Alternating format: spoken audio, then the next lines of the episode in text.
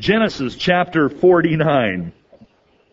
We left off seeing Jacob, the patriarch, on his deathbed, calling his sons around him, pronouncing a blessing upon them. And if you recall, that was not only a blessing given to them personally, but it was a blessing that relates to Bible prophecy. One of the most amazing prophecies in the Bible is Genesis 49, where we see as he pronounced blessing upon those 12 sons and warnings given to those 12 sons, we saw the unfolding of the entire history of the nation of Israel prophetically. Now I know it was a challenging study, and perhaps you weren't here or perhaps you spaced out. Well, good news for you, it's on tape.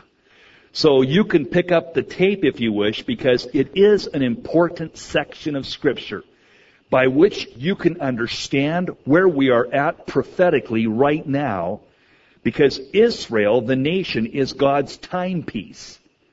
And you can see the events that are taking place in Israel today and how they line up with God's Word, particularly Genesis chapter 49.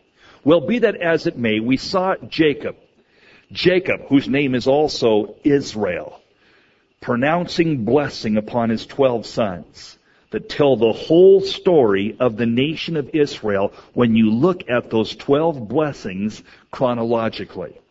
Well, the story goes on. All these, verse 28, Genesis 49, are the 12 tribes of Israel.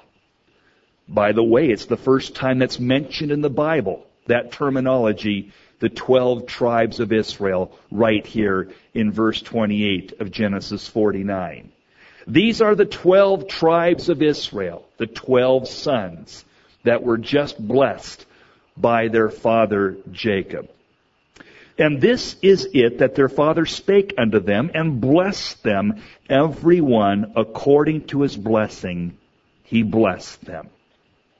Now he charged them and said unto them, I am to be gathered unto my people. Bury me with my fathers in the cave that is in the field of Ephron the Hittite, in the cave that is in the field of Machpelah, which is before Mamre or Hebron, in the land of Canaan, which Abraham bought with the field of Ephron the Hittite for a possession of a burying place. There they buried Abraham and Sarah his wife.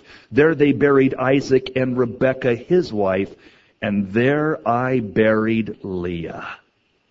The purchase of the field and of the cave that is therein was from the children of Heth. And so now he tells his boys, after giving a blessing to them, he now gives this admonition for them. He says, I'm about to die.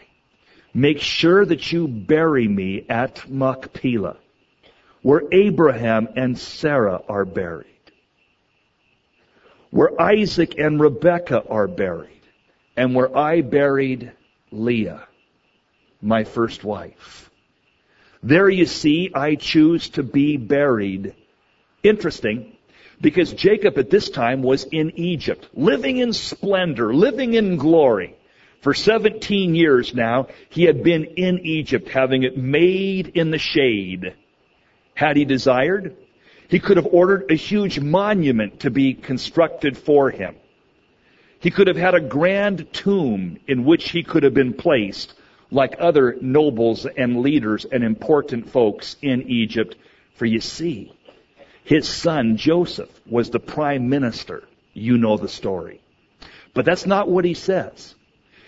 He wants to go back to Hebron, back to Machpelah, where he buried and this surprises me, where he buried, and this is a shocker actually, where he buried, listen carefully, where he buried Leah.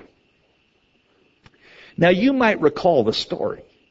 How that Jacob fell in love with Rachel. First time he saw her, he lifted up his voice and he wept because he was so moved by her. He was so impressed with her. He was so drawn to her. He just cried. That's kind of Jacob's personality. We've talked about that a lot, sort of the Richard Simmons of the Bible. And he looked at her and he fell in love with her and he wanted her so badly to be his wife. Well, her dad, Laban, said, I'll tell you what, you work seven years and I'll let you marry Rachel. So Jacob did just that. For seven years he labored, and it seemed to him but of a few days because of the great love he had for her. And then on the wedding night, you're aware of the story. On the wedding night, there they were, standing together. She would be veiled from head to toe. He would take her into the tent. There was no electricity, no lights in those days. The tent would be darkened that night, and they consummated their relationship when the next morning he was shocked, he was amazed, he was stunned by what he saw laying next to him. It was not Rachel, the one he loved so passionately, but it was Leah, her ugly older sister. And we talked about her name means, means one that hurts your eyes, and that's true. She did. She was not pretty, you see. And so he storms out of the tent and he goes to Laban. Hey, you weasel! What's the deal? We have a custom in this land, Laban said. We can't marry the younger daughter Rachel until the older one is married. So we had to get her married first. And since you were holding a wedding, I thought it worked out nice. And so he finds himself now married to Leah, but Laban says, work seven more years and I'll let you have Rachel too. So now Jacob has two wives. Leah, the one that he was stuck with, the one that was imposed on him, the one that he didn't really want, but now finds himself committed to, and Rachel, Rachel, his passion. Beautiful Rachel. Well, as time goes on, you know the story, Rachel, you see, interestingly enough, she says, give me children, Jacob, or I'll die. She was very demanding of him. And she then became pregnant by him, and it killed her. Interesting. Demanding her way, give me children or I'll die. She was pregnant first with Joseph and then with Benjamin, and in bearing Benjamin, she died in childbirth and she was buried outside of Bethlehem, where her tomb is to this day. Interesting to me that he buries her outside of Bethlehem and not at Machpelah. When Leah passes away, he buries Leah at Machpelah, where Abraham and Isaac and their wives were buried. And now he's about to die, and he says, I want to be buried by Leah. Interesting. I would have thought that he would have said, bury me by Rachel outside of Bethlehem. But that's not what he would say. At the end of his life, at the end of his days, he says, you know, bury me by Leah. The one that hurt my eyes initially. The one that I was stuck with. The one I wasn't very happy about. The one I felt that I was gypped by. But you know what? As the days and years and decades have passed by, I want to be buried by her. You see, from Leah came a child named Judah. And from Judah comes, of course, the Messiah, Jesus, the lion of the tribe of Judah. And there's an interesting suggestion in this scenario. And that is, although initially he felt tricked and trapped with Leah, ultimately he says, bury me by Leah. Because from Leah, you see, comes Judah. From Judah ultimately comes Jesus. And I suggest to you that when you're talking with others who will say something like this, man, if I knew that he was going to be like that, I would have never married him. If I knew that she was going to turn out that way, I would have never even asked her out for dinner. Man, what a bummer. And therefore, people will often say, I was tricked. I didn't know he was that way, or I didn't know she was going to be like that. And they say, because I didn't know that, I was tricked by him. I was trapped by her. I want out. I want a new husband. I want a different wife. She hurts my eyes, or he hurts my ears, or whatever it might be. Get me out of here. And all too often, what happens is people want to get out of the relationship that they feel that they were tricked by or trapped in. But if they'll hang in there and trust the Lord, they will see, just like Jacob, they will see, hey, I thought that I was tricked by him or trapped by her, stuck with him or stuck with her. But you know, as time goes by, as the months turn into years that turn into decades, I can see that she or that he was exactly what I needed to see Jesus. Jesus was brought into our relationship.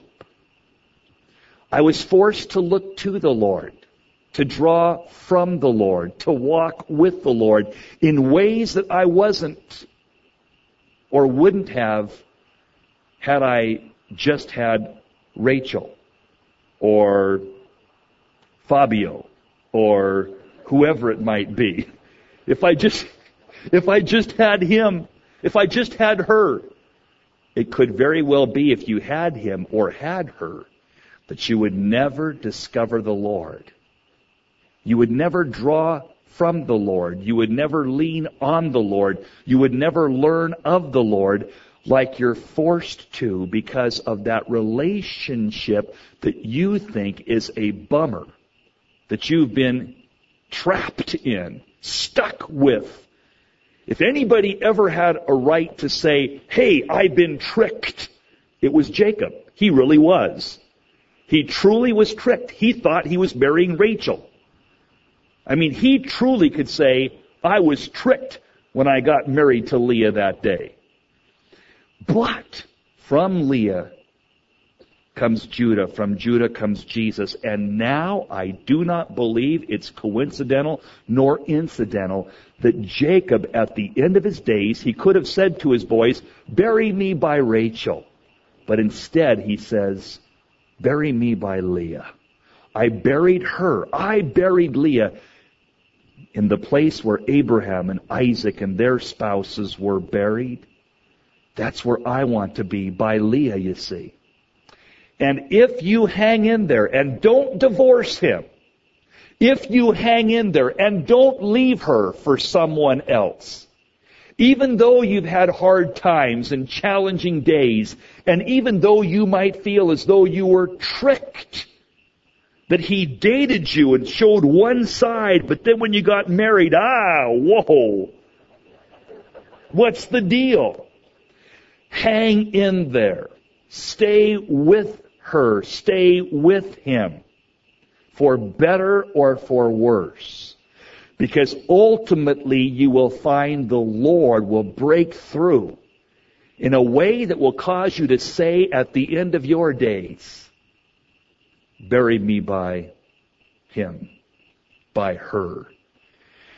I can see that it was the Lord all the time using the situation to cause me to learn of Jesus Christ and lean on Jesus Christ in ways that I never would have in another relationship. Interesting. He says to his boys here on his deathbed, he says, bury me. Bury me by Leah. Bury me at Machpelah by Leah. When Jacob, verse 33, had made an end of commanding his sons, he gathered up his feet into the bed and yielded up the ghost and was gathered unto his people. That's great poetry. I like that. He gathered up his feet into the bed. In other words, he tucked himself in. He let go of the spirit, of his spirit. He just yielded up the ghost and he was gathered unto his people. We're going to be gathered unto our people. The question is, who are your people? Who are the people that you hang out with? Who are the people that you most relate to? Who are the people that you're most comfortable being by, being around? Who are your people? You'll be gathered unto your people. And if my people or your people are the children of God, followers of Jesus, if that's the people that we hang out with, that we enjoy relating to, then man, that's where we're going to be spending eternity. But if you're hanging out with the Rock and Rodeo and Mutt's Tavern Group and all the rest, if that's your people, the KRWQ crew, if that's your people, who are your people? That's where you're going to be gathered. Well, that's fine, you say. We'll be down in hell playing poker and line dancing. Sipping on Jack Daniels and it's going to be one fine time. Me and my people. Hey, hey, hey, hey. Sorry, it ain't going to be that way. In hell, it's completely, totally, absolutely dark. You will see no one or nothing. You're not going to be there sipping on Jack Daniels, playing hearts, listening to country music. It's not going to be that way. In hell, it is completely dark and totally hot. In hell, you are totally, completely alone. Well, I, why would a loving God send anyone to hell? He doesn't send anyone to hell. But if a person says, no, I don't want God in my life, then what option does that leave you? God is light. If you don't want God, who is light, then you get darkness. God is love. If you don't want God in your life, then you get hate. God is a father who has a family. If you don't want God in your life, then you'll be an orphan alone for all eternity. God is the wellspring of joy, the source of happiness. If you don't want God in your life, then you will have nothing but drought and depression and darkness. You see, a person who goes to hell isn't going to a place that God has said, I'm going to torture you. But rather, let it be understood, a person that goes to hell is saying, I don't want God in my life, and God says, please reconsider. The only way I'll let you go, son, daughter, child, the only way I'll let you go is over my dead body. Literally. You'll have to trample on the body of my son. You'll have to ignore what I have done. And if you choose to kick me and step on me and turn your back away from me, then, then you, you have no other place to go but darkness and death and discouragement. That's where you'll be. So when people say, well, we'll just go down there and, you know, me and you, Hefner, we'll just have a great old time. Wrong. Not so, not true. That is not a concept of hell that is biblical. But rather there will be weeping and wailing and gnashing of teeth. Outer darkness. Perpetual loneliness. Because if you don't want God who is good, Truly, Psalm 73 1 says, God is good. And if I don't want God, then I won't get good. All I will get is bad. Jacob was gathered to his people, just like all will ultimately be. He was gathered to his people, and Joseph, verse 1 of chapter 50, now his dad is gathered to his people. Jacob's people were God's people. Jacob was a lover of God. He was governed by God. His name Israel signifies just that. And now he's gone. And Joseph fell upon his father's face and wept upon him and kissed him. And Joseph commanded his servants, the physicians, to embalm his father, and the physicians embalmed Israel. Keep in mind, Joseph is a man of prestige and prominence and power. He is prime minister of the land. And now he orders the physicians, those Egyptian physicians, to embalm Jacob. The embalming process took around 40 days. What they would do is first they would suck the brains out of the corpse through the nose. And after they, it's true. After they took the brains out through the nose, they would then open up the side and remove all the vital organs from a, uh, a split in the side. And once the brains are removed and the vital organs are taken out, they would fill the cavity with spices, particularly myrrh and cassia. They would also wash the body inside and out with palm wine, fill it with myrrh and cassia, as I stated, and then let it soak in natron for about two to three weeks. So here it is now, washed with palm wine, all the organs are taken out, the brain is removed, and now it soaks in natron for several weeks. It's removed. They put linen strips around the body and smear it with a gum, a glue, if you would. A process that was very, very sophisticated, a process that to this day we don't fully understand. And yet it would preserve the corpse in amazing ways. Well, Joseph did just that. He had his dad Jacob, he had his dad embalmed in that way. The 40 days, verse 3, were fulfilled for him, for so are fulfilled the days of those which are embalmed. And the Egyptians mourned for him three score and ten days, or seventy days. And when the days of his mourning were past, Joseph spake unto the servants of Pharaoh, the house of Pharaoh, saying, If now I have found grace in your eyes, speak, I pray you, in the ears of Pharaoh, saying, my father made me swear, saying, Lo, I die. In my grave which I have digged for me in the land of Canaan, there shalt thou bury me. Now therefore, let me go, I pray thee, and bury my father, and I will come again. When Pharaoh heard this, verse 6, Pharaoh said, Go up and bury thy father according as he made thee swear.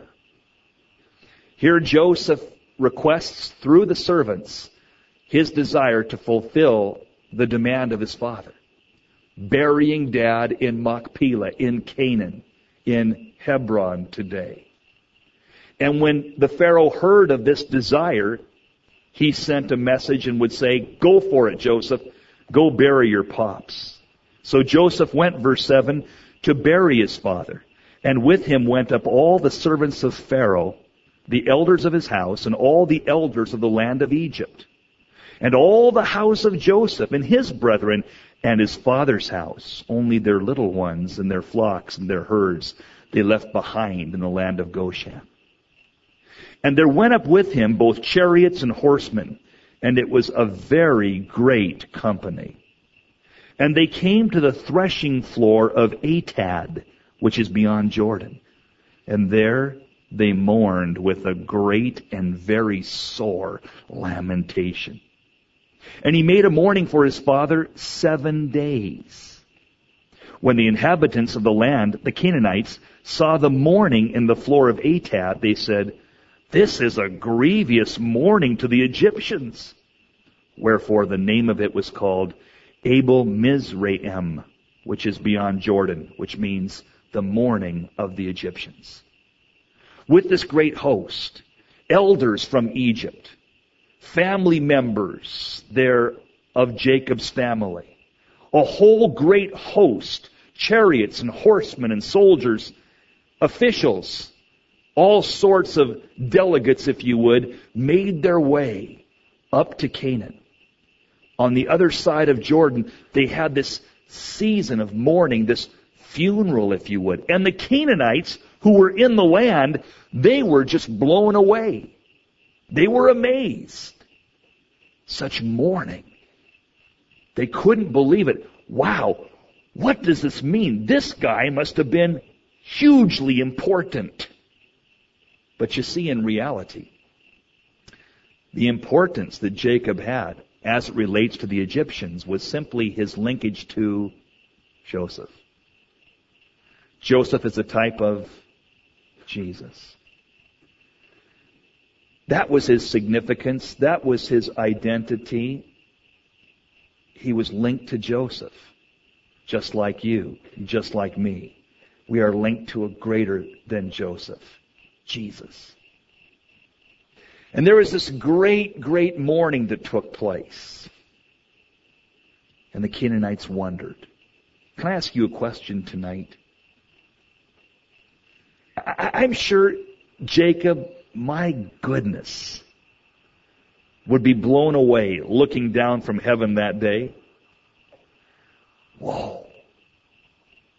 What meaneth this? I mean, I'm sure that when he was running from his brother Esau, years before, or when he was wrestling with Laban as they were finagling and fighting and hassling, I'm sure the idea that he would have a state funeral with this kind of mourning and this kind of entourage coming to his funeral, I'm sure it would be absolutely, totally, completely unexpected in his earlier previous days. How could it be? And I wonder sometimes if it might not be good for you and me to ponder, even in these days. What if I was to die? What if you were to die? What if we were to die? What would our funeral look like?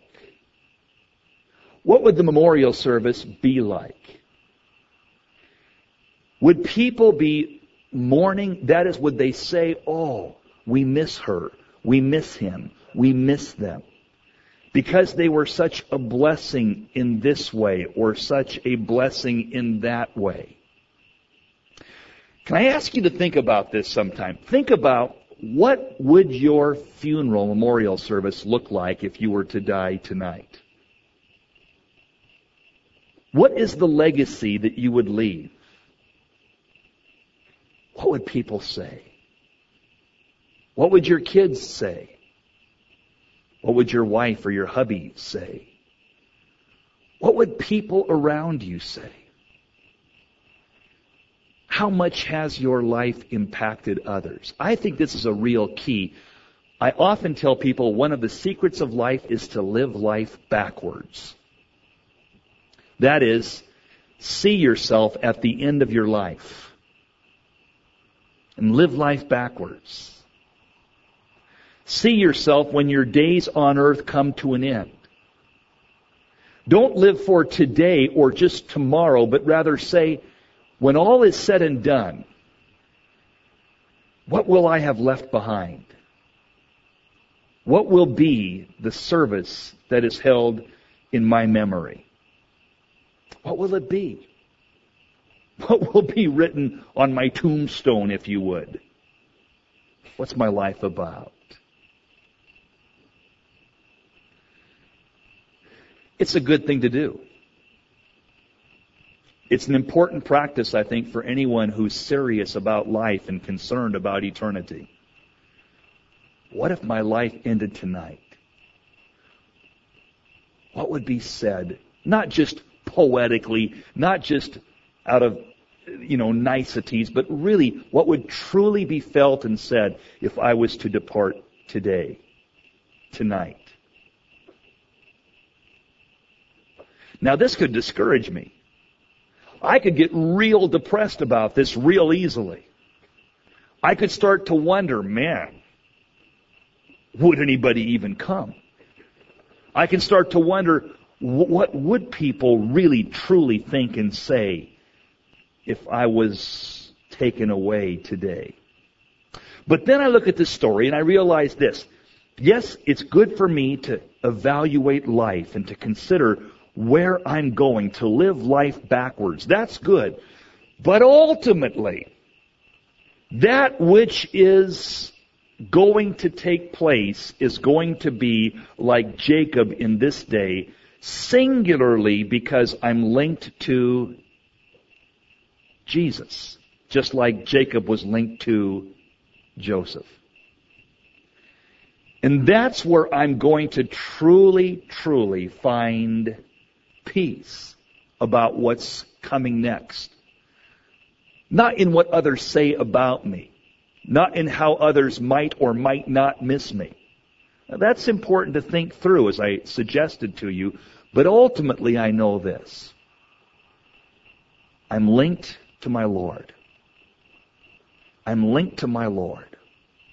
He is my claim to fame. He is my everything. It's my linkage to Him. It's my relationship with Him. And you who know Jesus, as virtually all of you do, or you wouldn't be sitting out in the dark on a Wednesday night like this. You who know Him understand this. That that which takes place around you at the end of your life is going to be based not upon primarily what you have or haven't done, but in your relationship with God's Son. Your linkage to God's Son. Your closeness with God's Son. And here there's this great celebration. The Canaanites, well, who must have this guy been to get all this? Well, it wasn't about him. It was simply because he was linked to Joseph just like we're linked to Jesus. So there's this great celebration that causes the Canaanites to wonder that day. His sons, verse 12, did unto him according as he commanded them, for his sons carried him into the land of Canaan and buried him in the cave of the field of Machpelah, which Abraham bought with the field for a possession of a burying place of Ephron the Hittite before Mamre.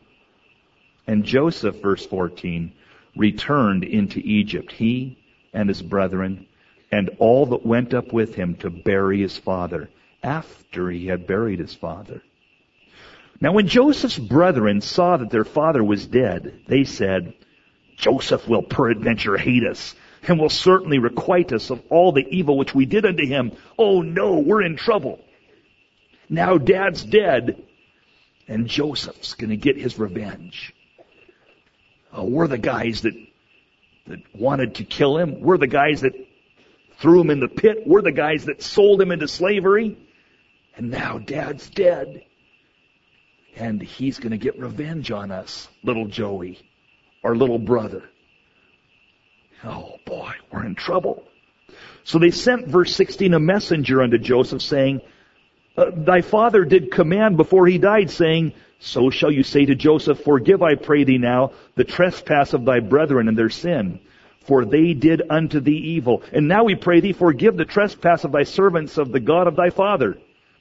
Hey, Joseph, Dad said before he died that we're to ask for your forgiveness and that you would forgive us. So do forgive us, Joseph.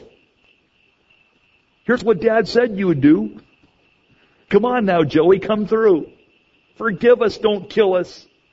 Don't send the Egyptian soldiers to take us away and chop off our heads today.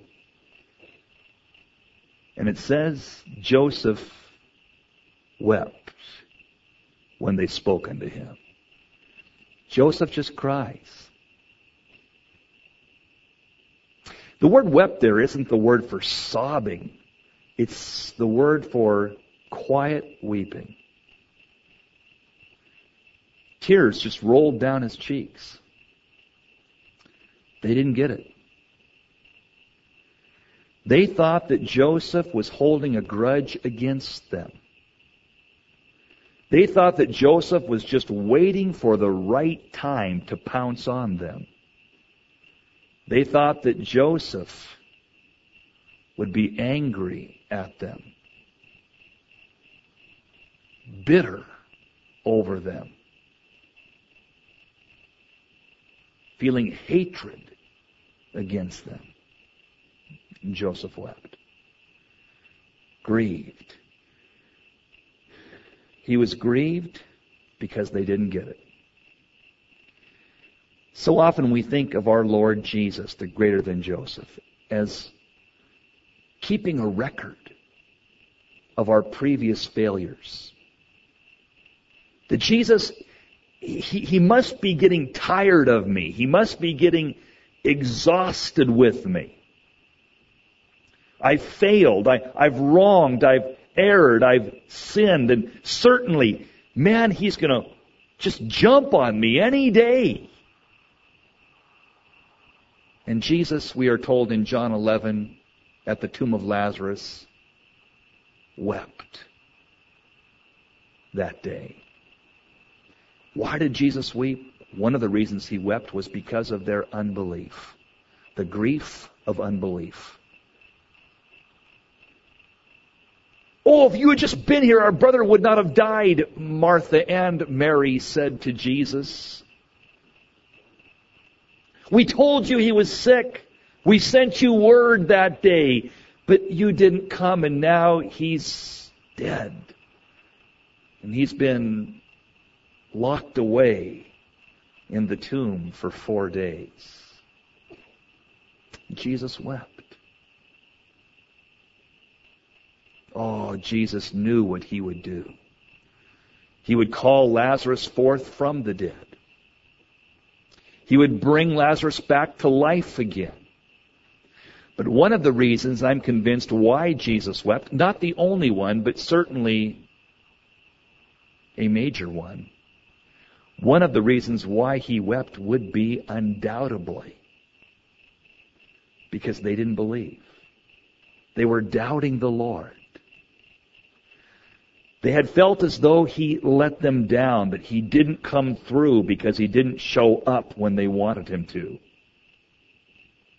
Maybe he was mad at them. Maybe he was tired of them. Maybe he just didn't care about them. And Jesus wept. And here Joseph weeps. Same idea. My brothers, they still don't get who I am. They still don't understand my character, my nature, my heart toward them. And if you're here tonight sitting in this dark amphitheater and you think, well, man, man, the Lord must be uptight with me. He must be just about ready to throw in the towel as it relates to me. You don't get it. You don't understand. When Jesus went into the synagogue that day in Mark chapter 2, he saw a man who had a withered hand. He saw the person in the synagogue or at church, if you would, who was most in need a person who was paralyzed, who couldn't handle things all that well, who was deformed, who was ostracized by others, who in that day they would say, this guy with the paralyzed, withered hand, he must be a terrible sinner. He must have done something very wrong or he wouldn't be in that condition. We are told that Jesus looked on him and had compassion, felt compassion for him. And I say to you tonight, truly, whoever you are that has come into this place, this amphitheater, barely struggling in tonight, and you're struggling and you can't handle it, and you're withered up and you're not doing well, Jesus would look at you tonight and have compassion on you. He's most interested in you. The person who is in the greatest need tonight in this amphitheater, he, Jesus, is most focused on and most interested in.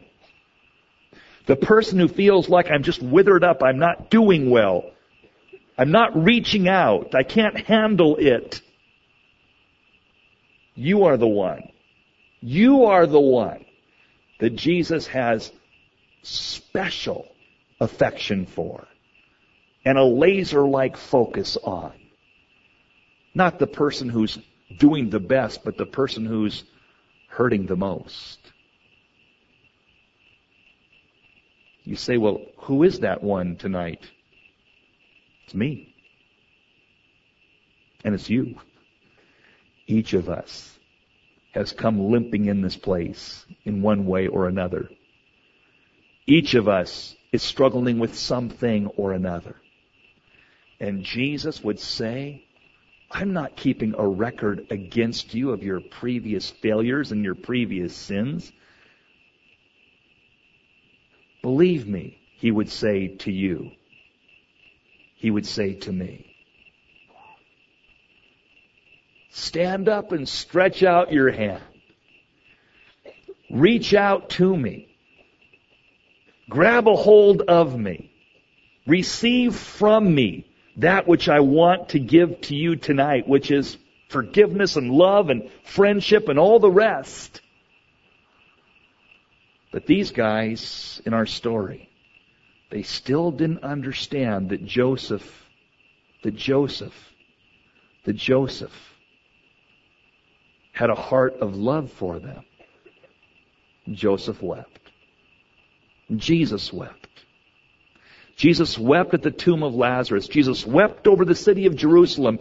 Oh, Jerusalem, I'd gather you under my wings as a mother hen gathers her chicks, but you would not. I wanted to gather you close to my heart, but you wouldn't let me. How I wish I could communicate this tonight. That the Lord wants to gather you under His wing and nestle you close to his heart. He really truly does. I don't care what you've done or where you've been. The fact of the matter is, he's washed away that sin with his own blood.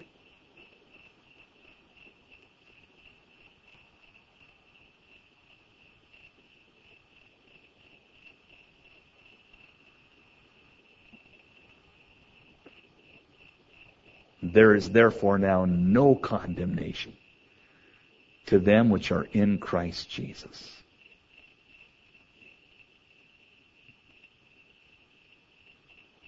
What can separate us from the love of God? Neither height, nor depth, nor principality, nor power, nor things present, nor things to come. Nothing shall be able to separate us from the love of God which is in Christ Jesus.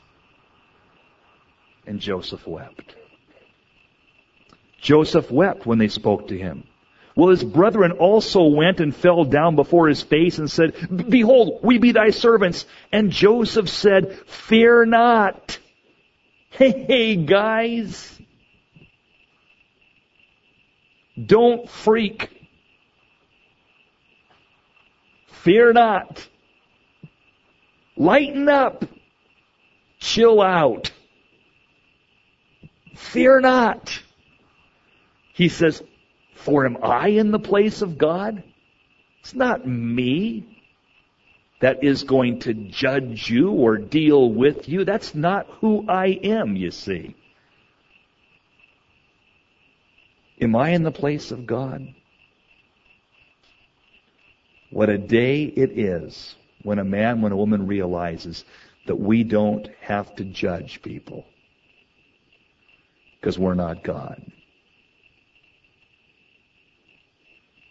What a great day it was for me when the Lord spoke to my heart years ago, early on in the fellowship's history. I was real concerned about an issue of somebody in the body. And the Lord spoke to my heart. I journaled it and refer to it to this day, not infrequently. John, you love him and let me judge him. Until that time, I thought it was my job to judge him, and Lord, you love him. I'll judge him and you love him. And the Lord says, no, no, no, no, no, no, no. Backwards, son. I'll judge him because I see and I know and I understand. You don't, you can't, you won't. For you see through a glass darkly at best. You don't see. Oh, you think you do, but you don't. You just love him. Leave the judging to me.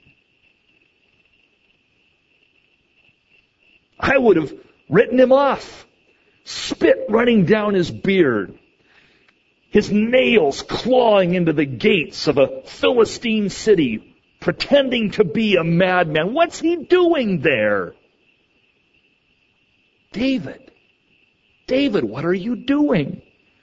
With the Philistines going crazy, spitting, spittle running down your beard, clawing at the door. You're with the Philistines. David, don't you remember you killed Goliath, the big guy?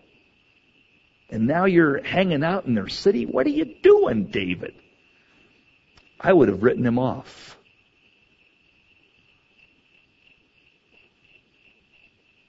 But while David was there, he was writing down a few of the most powerful and potent psalms that anyone has ever written. And God inspired him and God preserved them, those psalms. At a time when I would say he's backslidden, he's crazy, he's foaming at the mouth, he's in the Philistine company, write him off. Call for a special prosecutor.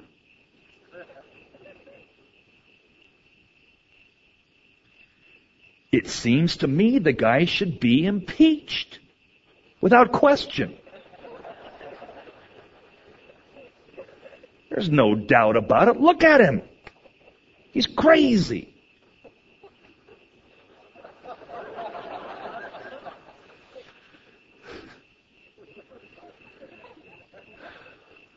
But when we read the word, we realize, whoa,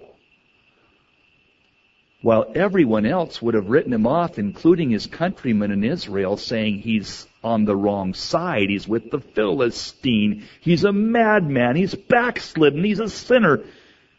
God was not saying that about David that day. David was writing Psalms, inspired by the Spirit, composing the Bible. And I have to say, wow. See, man looks at the outward appearances, but God sees the heart. So, I simply need to say, hey, I'm not in the place of God. I do not know, I cannot know what's going on in a man's heart. Am I in the place of God? Joseph said, Fear not. That's up to God to judge you guys, he was implying that day. That's, that's the Father's role. And the Lord spoke to me years ago, John, your job is to love. Let me judge. Something else that he spoke to me a while after that was this. I found myself again judging myself by my intentions. Not my actions, but what I intended to do or what I meant by that. I would judge myself by my intentions and I would judge others by their actions. And the Lord spoke to my heart and said, John, you have it exactly wrong. Reverse it. Judge yourself by your actions, not by your intentions, but, but, but, but, by what you've actually done or didn't do. Judge yourself by your actions and judge others by their intentions. Reverse it.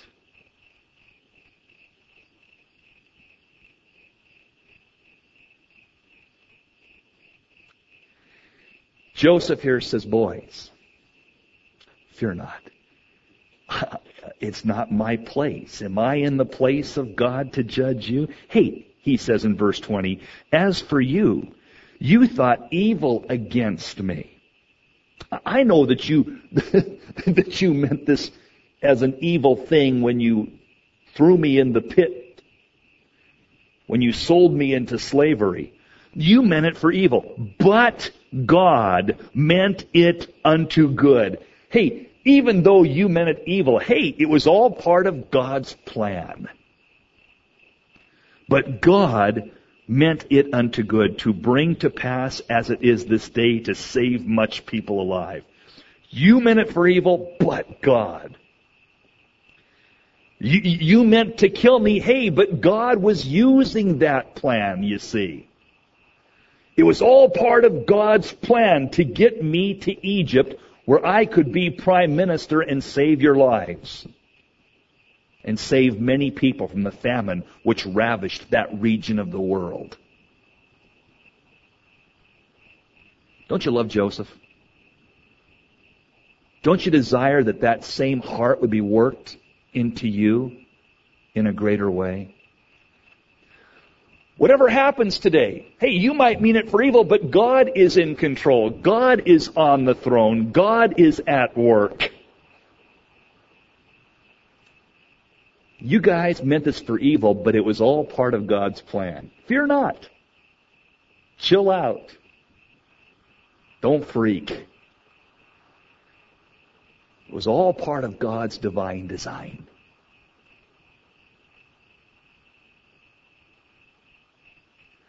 The greater than Joseph, Jesus would say, Father, forgive them. They know not what they do. And so too Joseph says, hey, hey, you, you, you meant this for evil, but hey, that's okay. God had a plan. God meant it for good. To bring much people alive so fear not, verse 21, I will nourish you and your little ones. And he comforted them and spoke kindly unto them. If you need to underline one verse in the book, it might be this one. You meant it for evil, but God meant it for good. So he spoke kindly to them and gave comfort. Wow. And Joseph dwelt in Egypt, he and his father's house, and Joseph lived a 110 years. Joseph saw Ephraim's children of the third generation, that is his grandkids.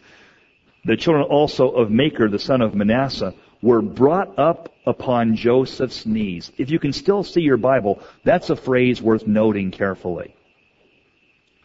That is, Joseph now is no longer in power as prime minister. A Pharaoh is on the scene, as we shall see, who doesn't know Joseph in that way as far as putting him in a place of prominence or prestige or power politically. Joseph is, is getting old now. He's up in years. So what does he do? He brings up his grandchildren upon his knees. Verse 23 says. It would seem as though he's out of public life. He's no longer in power politically. But he grabs his grandkids and he brings them up on his knees. He bounces them on his knees. He tells them stories, stories of, of, of God's work and God's ways and God's history. He brings them up on his knees. He brings them up on his knees. He prays.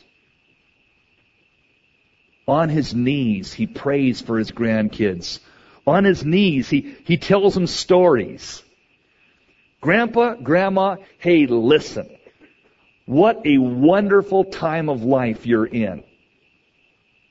What a privilege you're in when you get to be in these ages, and I'm, I'm there, you know, my son's 22 and all that, and I'll tell you, it's really cool because you don't have to prove stuff anymore. You know, when guys say, hey man, let's go hang glide, and I just say no. Want to play in softball team this year? No. No. Let's go play football today. That's ah, okay. It's wonderful when you're younger, you know, you go, oh, man, I got to go out there and play football, and yeah, I got to go, you know, jump off the cliff, and I got to go, you know, do this and that. And, and then you get to a certain place, you know, in, in your 40s and 50s and 60s, and you, yeah, That'll prove it to anybody. And instead of doing stuff like that, you know, oh my, we can grab that third generation like Joseph. Bounce them on our knee.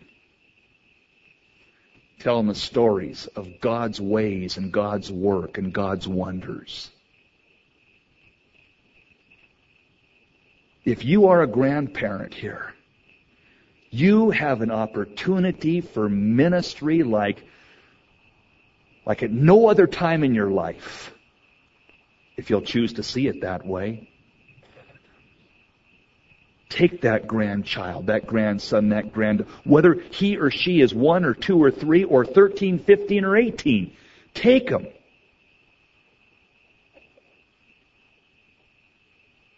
Think back to when you were a young parent. And how much you would appreciate if a grandparent, if your parents or the in-laws came by and said, hey, we want to take your, your kids for a couple days.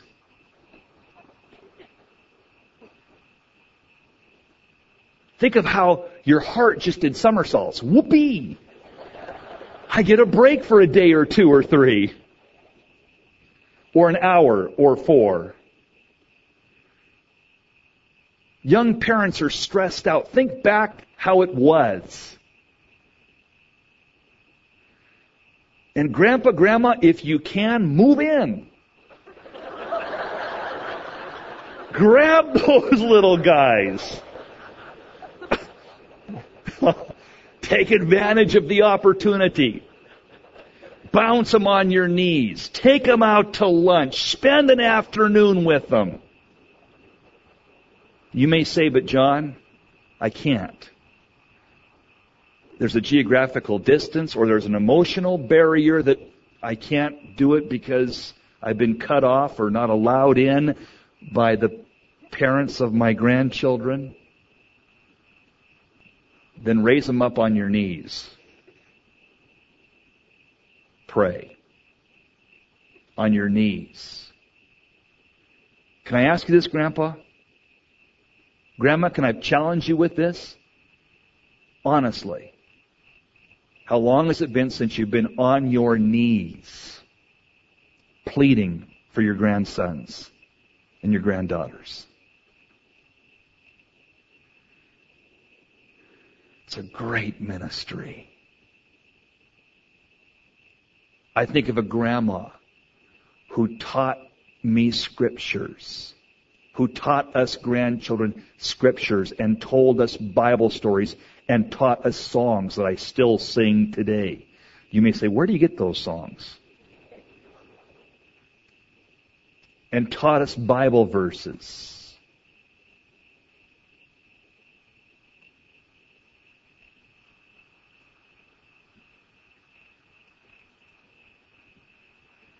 grandparents are so important. Joseph's a grandpa. He brings up his kids on his knees. I like that. Then Joseph, verse 24, said unto his brothers, I die. I'm dying. God will surely visit you and bring you out of this land unto the land which he swore unto Abraham and to Isaac and to our dad Jacob. And Joseph took an oath of the children of Israel, saying, God will surely visit you, and you shall carry up my bones from thence. All the other Egyptian famed leaders built, as I said previously, monuments, pyramids, sphinxes, or whatever it might be. Joseph had none of that. He said, all I want is for you to take my bones where they long to be. Take my bones. Take my bones with you. God's gonna visit you. You're not gonna stay in Egypt indefinitely. God's gonna visit you. And when He visits you to set you free, to take you back to Canaan again, take my bones. And you know the story. Hundreds of years passed. But finally the day came when Moses would say to Pharaoh, let my people go, the Lord declares. And Moses would lead them on their way. But before Moses went, listen to this. We read in Exodus chapter 13 verse 19, I'll read it to you. And now they're on their way, and Moses took the bones of Joseph with him. Hundreds of years have passed by, and now the people of Israel, Joseph's descendants, are going back to Canaan. But did you catch this? Moses took the bones with him. Moses said, I want the bones. I'm taking the bones. The bones, the bones, them dry bones. I'm taking those bones. I'm taking the bones of Joseph with me, Moses declares. Moses took the bones of Joseph with him, the Bible says. Why? Those bones, those bones, it was a memorial. It was a promise. Joseph, our forefather, Moses could say, Moses would say, promised that there would come a day when we would be going home again. And these bones are proof of that fact. And now I'm taking these bones with me God's going to bring us into the promised land, I guarantee. Because Joseph said, Joseph said, Joseph said, you're going to go home, take my bones with you. Just like Jesus says, Jesus says, Jesus says, this is my body, broken for you. Do this in remembrance of me. And in so doing, we are told scripturally, we are preaching the return of Jesus Christ. The coming of Jesus Christ. That is, when we eat of His body, that little piece of cracker, that little bit of unleavened bread, others may say, what are you doing? We're saying, hey, this is a memorial. This is a promise that we are going home someday not too far away. He said that he would not drink of the cup until he drinks it with us in heaven. The world doesn't get it. The Egyptians must have thought, why are you taking those bones with you? We have a bone to pick with you. But Moses and the children of Israel knew it's a promise that he he, the Lord, is going to see us through. The Lord spoke to Joseph, we would be visited. And Joseph said, take my bones, not leave them in the wilderness, but take them to the land of promise. We're going home. We're going to make it. We got his bones on that. We're going home. We're going to make it. We've got his body and his blood. The greater than Joseph. Jesus, you see. We're going home. He's going to see us through. So Joseph would say, I leave you with my bones. My bones. You shall carry my bones from hence. And Joseph died, being 110 years old. And they embalmed him. Watch this. And he was put in a coffin in Egypt. Thus ends Genesis. The last word literally is coffin. The book begins with creation, ends with a coffin. Begins with glory, ends with a grave. Begins with the living God and ends with a dead man. Begins with the blaze of brightness in heaven ends with a box of bones in Egypt. Why? It's the Holy Spirit's final commentary at the end of this foundational book, Genesis. It's the Holy Spirit's final commentary on the condition of man, the repercussion of sin. Beginning so great in the first chapters of Genesis. ending so tragically in the last verses. Joseph in a coffin. Joseph, the most Christ-like man in the Bible. Joseph, a man of whom there is no recorded sin. Joseph, as we have seen, a hundred ways he typifies Christ. And yet we see him in a coffin. Because in the book of Genesis, it was Satan who said to Adam and Eve, if you eat of the forbidden tree, thou shalt not die. God said, in the day that you eat, thou shalt surely die. The wages of sin is death.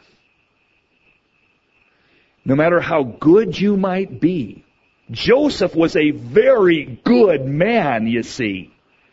But the fact is, the Bible says, for all have sinned and come short of the glory of God. Is there any way out? Does the story end with a coffin? Is there any hope? Is there any plan? Is there any way to exit? Our next book is entitled just that Exodus. And we'll see God's redemptive plan unfold. And I'm so thankful that He has a plan for you and a plan for me. That we're not going to stay in a coffin in Egypt indefinitely. We're going to heaven. Let's stand, shall we?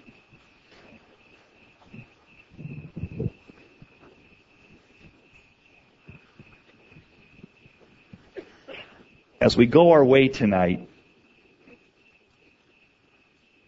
I believe that the Holy Spirit would speak to some hearts here this evening. Some people who were just about ready to call it a day, to toss in the towel, to throw it all away. That is, you just had enough of him. You're just weary with her. You feel like you've been tricked and you can't take it any longer. You listen to me. Hang in there. And you too will find that it was all part of God's divine design. Even if you married him or married her when you shouldn't have. Maybe you were a Christian and he wasn't. Maybe you were a believer and she wasn't. Maybe you didn't pray. Maybe you knew you shouldn't go through, but you went ahead anyway. Listen, once you said, I do, that's it. God says, me too. Once you say, I do, that's it. But I made a mistake, you say. I goofed terribly that day. Maybe.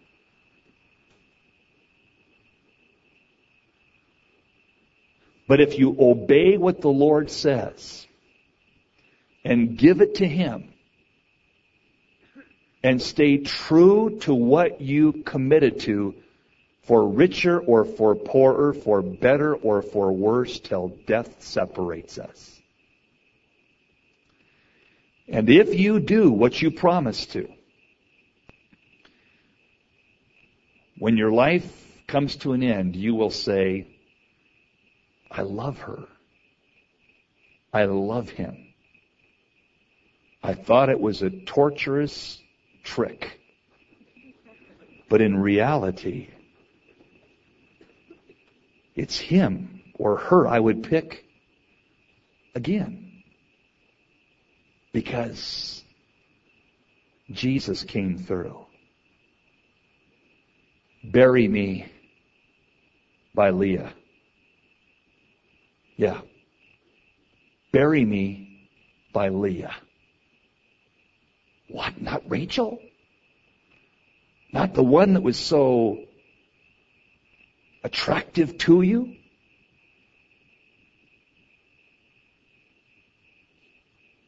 You had such passion within you for her and such desire.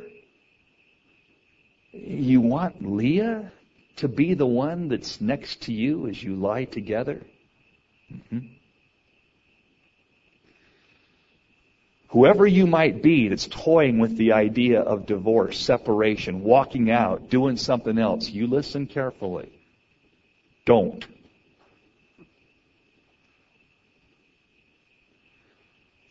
Hang in there. Stay true. And watch and see what God will do. But he's so, she's so, oh. They may have meant it for evil, but God has meant it for good. Mm-hmm.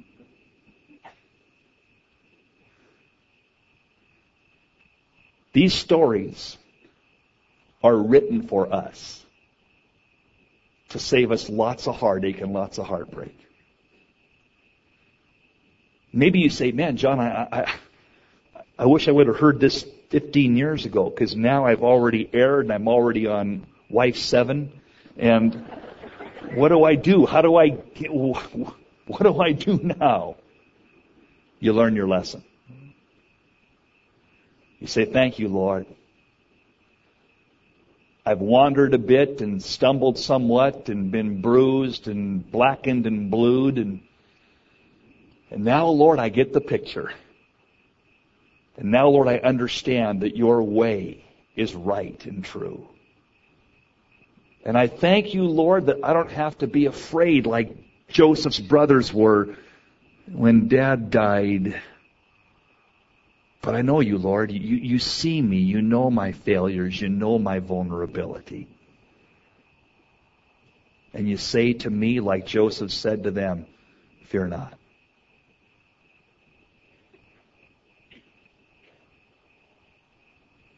There is therefore now no condemnation.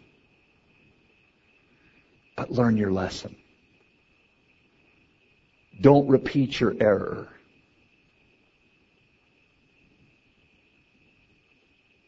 you'll come out way ahead of the game in this life and in eternity if you choose to say, Lord, thank you for your mercy. Now, by your grace, I'm going to do what you say from this day on.